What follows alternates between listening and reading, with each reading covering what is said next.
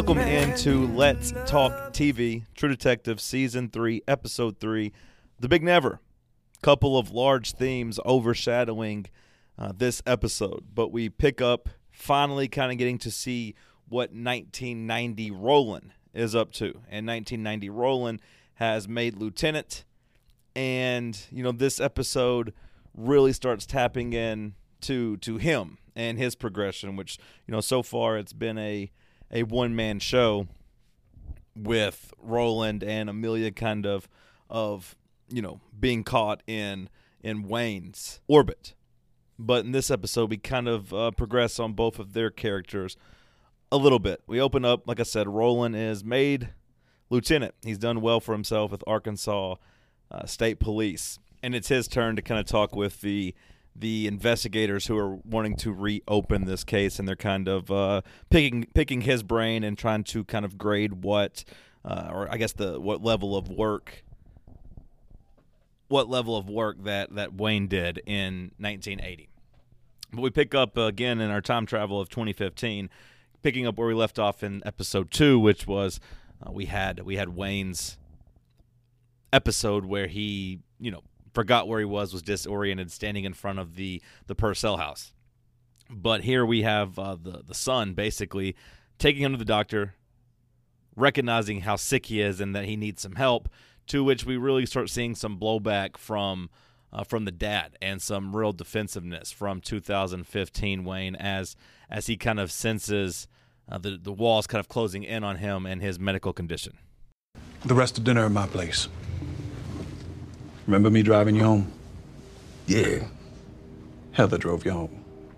And we playing gotcha. Mr. Hayes, your son loves you.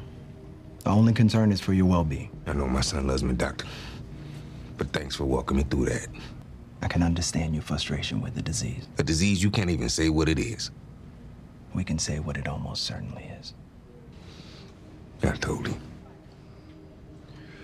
He tried putting me in the home. I off myself. So you see the frustrations and the betrayal of trust between the son and father. You know, you hear Wayne saying, "Oh, are we playing gotcha now?" Because his son kind of set him up to look bad, to look like his memory is fading worse than he's letting on as he gets tricked when his son asked if he remembers him driving him home, to which he says, "Yes, of course," only to be told, "Well, actually, no, a woman drove you home. Someone else drove you home." Ends it with him saying, "Look, if you try to put me in a hospital, if you try to put me anywhere else, if you take me out of my home, I'm going to kill myself. I'm going to kill myself. So the decision's yours, but just know I'm going to kill myself." As we weave back into 1990 with Roland talking about Wayne, he says, look, Wayne is a good man. He's a good cop, and he made some big breaks in this case, including him knowing that the Purcell kids were lying. That they weren't necessarily on the up and up when telling their story of hanging out with the neighbor's kids. They weren't necessarily doing everything they said they were doing. They were lying, and Wayne knew that. And Wayne's memory is fine. Wayne's memory is better than mine. You know, he's kind of defending his partner. He's talking about how sharp he is and how good of a cop he is, and again, defending his honor to the people who are, trying to discredit him a little bit. He even goes as far to say, hey, I tried to get Wayne transferred here twice to work with me, but I got blocked. Doesn't really say why. The people in interrogating or trying to get this case reopened kind of tell Roland, hey, let's stick to the point, and Roland says, no, that I am. That was me trying to make a point, son. That was me making a point. I don't know, exactly what he's trying to get at, other than he just has a lot of respect for the work Wayne did, and basically trying to show that he tried to, or basically he's trying to show that he has a lot of respect for him and that Wayne is a good cop. Maybe we'll find something else out in terms of maybe there's other reasons why Wayne didn't get transferred there. But we find out that the Purcell kids are lying. They never hung out with their neighbor Ronnie. They were living a little bit of a secret life, and that's one of the themes from this show is the parent-child relationship. You see it in 2015. You see it in 2015 with Wayne and his son trying to obviously get him medical help, and he feels a little bit betrayed by his son. And in 1980, you have these Purcell kids lying to their parents, like basically saying, look, you can't, we can't keep an eye on you when you're lying. There's some conflict there. And of course, 1990, later on in the episode, you'll see that Wayne's having trouble with his kids in that time period too. But we find out the Purcell kids are lying, that they haven't been hanging out with the neighborhood boy. They've been seeing someone else. And Roland and Wayne try to go to the Purcell's parents' house to find some more clues, go through some stuff. And this scene, I don't know if something is this scene is either going to be a really good playbook, or I guess a really good, laying the groundwork for what's to come with the mother and her occupation and her former company. But as Wayne is going through the house again, looking at the kid's stuff, you see in the mirror the mom spying on Wayne creepily. It gave you like a horror movie vibe as she's just kind of standing in the background, out of focus, hanging over him, seeing what he finds, seeing what he's looking at, until he looks back at her, and then she scurries away. Roland is in the girl's room, and he finds a Hoyt Foods bag, a map, and dolls and notes, just really weird, creepy notes. With, I don't know if we're supposed to take that as adult handwriting or not. I mean, it looks like adult handwriting. Of some of the notes included, I'm always here, don't listen, I'll always keep you safe. So we're progressing on there was a creep potentially hanging out and targeting these kids for a long time, or at least a couple of weeks. And the Hoyt bag comes from Hoyt Foods, where the mom used to work. So now there's a connection to someone in their life who had some type of knowledge of them, or has some type of relation to them. And you have that Hoyt bag connecting the family to maybe a family friend or somebody of the sorts. So one of the main themes was parents and their kids and those relationships. And another big theme that's really laid on heavy in this episode is the obsession. The obsession that takes over and consumes the people that were involved in this, in this disappearance, this murder, and in this case. And in 1990, you have Wayne and Amelia basically on a stakeout, or sitting outside of the Walgreens where Julius Prince turned up, and he kind of voices his frustration and talks about how he can't wait for this case to be over. And there's a really telling scene as you're looking at the strains of this relationship, as they're sitting there talking, and they're not really doing anything other than just sitting there worried about this case. And, Amelia's talking about, let's just go have sex. Let's go get drunk and have sex. And he's like, hey, yeah, that'd be great. And as they're trying to kind of come up with a plan on how to further, I guess, this 1990 investigation about, Julie being alive. You with the book these last years. I feel like I'm tired of this thing being in our lives. Like when we met, Saturday night, your mom's got the kids. It's got this thing sitting between us. So what do you want to do? I don't know. There was a motel back there. We could just drink and have sex all night. Boy, that'd be great. And I said so far they have a prints on the counter and some shells in the main area. Yeah, it'd be nice to go get drunk and have sex, but how about that case? I mean, that was a really painful transition as she suggests that, about going to the motel, and he acts like it's not a realistic option for them because they have to sit outside this Walgreens. Now, ultimately, you are kind of led to believe that they are going to go pull off to go do it, but it's obvious that this case has overtaken their lives. We then get to Wayne taking his kids around Walmart, and he's shopping. He's having to fulfill some of those duties as Amelia, who is still doing, I don't want to say police work because she's not a police officer, but she's doing investigative work. She's trying to finish this book and help kind of end this case, and working from that angle of, hey, I need more stuff for my book. So he's she's planning on going to talk to cops, to try to flirt with them, to get more information, and she does as she goes in there with some knowledge of the case. And they ask, well, how do you know this? And she's like, oh, my ex-husband, was a cop that worked this case. I always had a thing for cops. Really flirtatious. And, that leads to the, one of the guys saying he's about to get off. Let's go have dinner and drinks and talk about it, to which, yeah, that was her plan. That's what she's going to take him up on, to try to use that as a way to kind of stay in the know on the latest updates of Julie Purcell. Meanwhile, Wayne, again, is at Walmart having to kind of fulfill some of those, domestic duties of walking around, trying to take care of the kids, trying to shop as he's trying to buy the buy toilet paper. He's freaking out about his kids, saying, hey, kind of stick around. He's, stay with me. You could tell the frustration and the paranoia as he's talking about how big the store is. And then, of course, his daughter, Rebecca, wanders off during the store, to which you have a really, really panicked Wayne. Listen to me. I'm a cop, state police. Lock down the store now.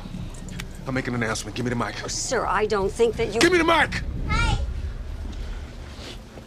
Where were you? I don't know. They were giving out chips in one place, and I stopped to eat some, and yeah, we're gone. God damn it, you can't do that. You hear me? Don't fucking do that, Rebecca. So far, we don't know much about Wayne's relationship with Rebecca. We just know that it's estranged, and...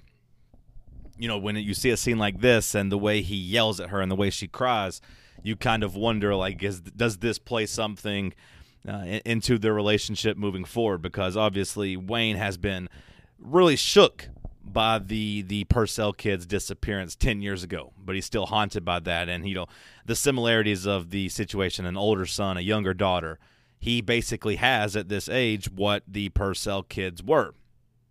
So it's a little bit ironic that at least we're laying the groundwork that his relationship with his daughter ultimately ends up in him losing his daughter, just like Tom Purcell did, except Julie wasn't even kidnapped or, maybe murdered. She was just ran off, and her father ultimately lost touch and don't have a good relationship. It leads to the real blow-up. The real blow-up. That later happens when Amelia gets home, and Amelia's happy that she's made some progress with this case. And Wayne, of course, is frustrated, angry about what's happened on his Walmart trip and him yelling at his daughter and almost losing his daughter. And there's just a real clash here once she gets home from her dinner and drinks with a police officer. Are you drunk? No, I had a drink at dinner. This detective took me out to eat. Oh, terrific. No, actually, I got a lot of info from him. Listen, her fingerprints were found just on the shelves in the cosmetics aisle. Looks like she was probably a customer. They have the prior week's surveillance footage. I think they're gonna let me take a look at it. I didn't get any of the shit you want at Walmart. Okay. Did something happen? Are the kids all right? The kids are fine. Are you all right? I'm all right. But one thing, one favor. Do not come bouncing in here, half in the bag, all giddy about this shit. Can you do that? Can you summon a mental resolve to shut up about this shit with me? If you feel this way, you don't have to talk to me like that. You could just tell me. You've been told. Why don't you go check on your kids since you haven't seen them all day? They're supposed to be in bed. Fuck off. I'm with them 5 times the amount you are for a job that treats you like shit. I don't really feel like trading curses. I said my piece. I'm not going to stop, Wayne.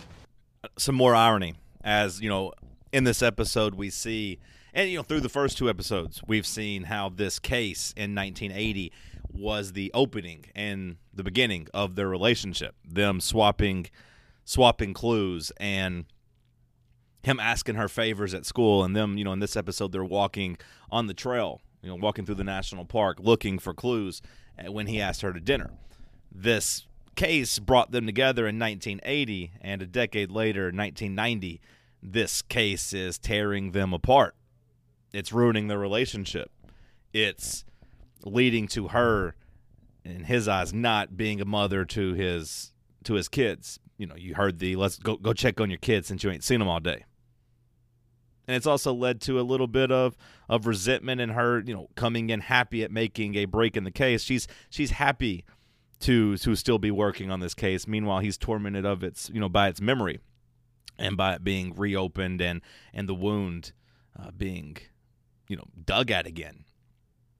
Then you also hear a little shot in there about how, you know, basically he's stuck at a dead-end job that they don't respect him at. Just a whole lot to unpack there, you know, just from that 1-minute clip. But I just, you know, just the same as his daughter. Him protecting, him overbearing. I wonder if that's what's ultimately led them apart. Same here with Wayne and Amelia. Just in 10 years, this case, you know, brought them together. They got married, but 10 years into it, you see, like, it's between this and the parking lot episode where the parking lot situation in this episode where she's basically begging him to go and, you know, be passionate with her.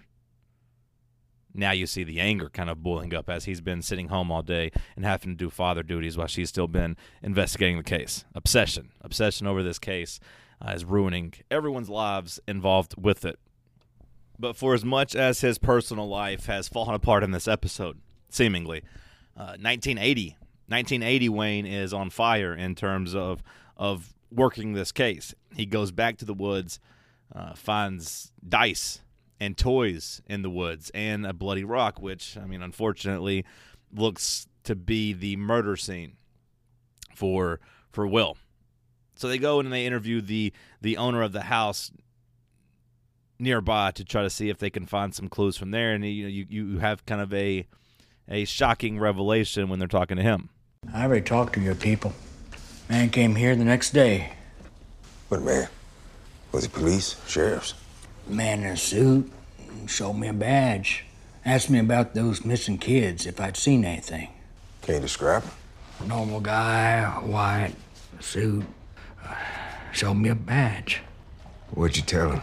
Did you see anything? I told him I seen those kids before, 2 or 3 times. They come down my road and into the woods. A couple afternoons I seen them. You see anybody else? Yeah, I told him I seen a car out here a couple times. Nice one, brown, man and woman. But it wasn't the same day. What they look like, the man and woman? Like y'all, black and white. Man was Negro. I couldn't see faces. Couple of revelations here. We have heard the first about this nice brown car with a black man and a white woman driving in it. But maybe the biggest part is that someone has already been there, in a white man in a suit, to investigate and ask questions. We don't know who that would be. This is, you know, immediately followed by 2015. Snippet where the director is questioning Wayne on how he feels the cops did with their thoroughness of this investigation, to which we find out that this nice brown car with a black and white man, or a black man and a white woman, has never been, has never been included in the findings by the cops. It's not in the case. And, you know, Wayne, obviously, not that sharp of a memory, doesn't remember it. But obviously, we have just seen that, okay, he was told about this, and for one reason or the other, it hasn't made it, you know, into the case file years later. We go back to 1980 with Woodard, the Native American Vietnam vet. He is surrounded by a gang of mad dads who basically believe he is the #1 suspect. He is the #1 suspect in the in what's going on with these kids. They said, "Hey, you've been hanging around our kids. Our kids say you're always over there. Basically, stay away from them." And they beat the hell out of him. They beat the hell out of him, to which he immediately rushes home and gets a bag. Now, here the bag, they're trying to kind of make it seem as if there's a body in the bag. And maybe if we hadn't already found the boy, or we didn't know that the girl was alive, maybe this would be more effective. Or maybe he's hiding something else. To me, it seems, my initial reaction watching this is that Woodard has got a bag full of guns. He's got a bag full of guns, and he is not going to take this beating at the hands of these dads lying down. That's my initial reaction. We'll see what happens moving forward, but you know, there are no unaccounted bodies right now. So I don't think he's just got a body hanging in a duffel bag, despite them trying to kind of make us think that. The strong episode of 1990 Roland continues as he goes to see Tom Purcell, of course, the dad. And we learn that Tom already knows about the fingerprints. And basically, he's got hope. He feels good. He says, "You don't know what this feels like." Basically, it's some relief, but also kind of reopening the wound of this situation. But we find out that he's 5 years sober. The mom died 2 years ago after, you know, they brought her back from Vegas. I don't know if that means that she was living in Las Vegas or that she was on a bender in Las Vegas and died. But we know that the mom is now dead for one reason or the other. And Roland and Tom have had an ongoing relationship, between 1980 and 1990. Things apparently got pretty dark for Tom in the mid-'80s, and Roland helped pull him out of it. And Tom has now found spirituality and asked Roland to pray with him.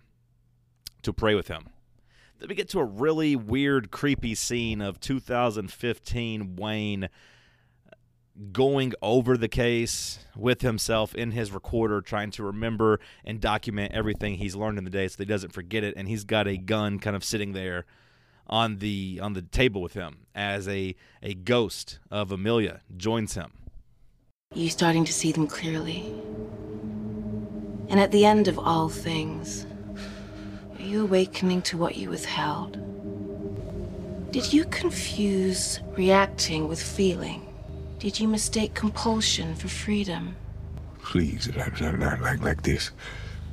And even so, did you harden your heart against what loved you most?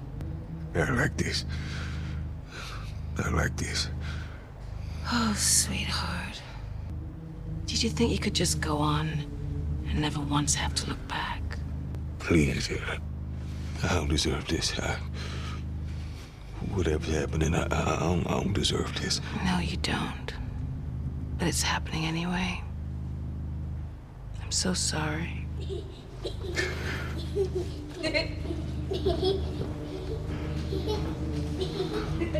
Where is it?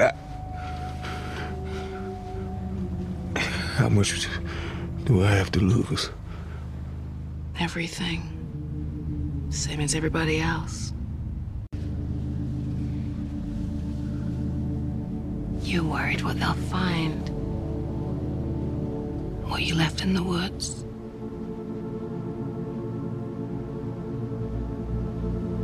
Finish it. Creepy. And opens up some possibilities. Like, we now know that Wayne... something has happened. Something has been left in the woods. I don't know what it is. I have seen some Reddit theories going on that Amelia might be the killer in the sense that it helped kind of launch her career. That sounds far-fetched, but this is creepy. And her telling him to finish it, I don't know what that means. It leaves it open-ended. It does seem... more so, like, there at least is now the potential that this investigation, at the very least, has been really botched by Wayne, or at least that he's held something secret.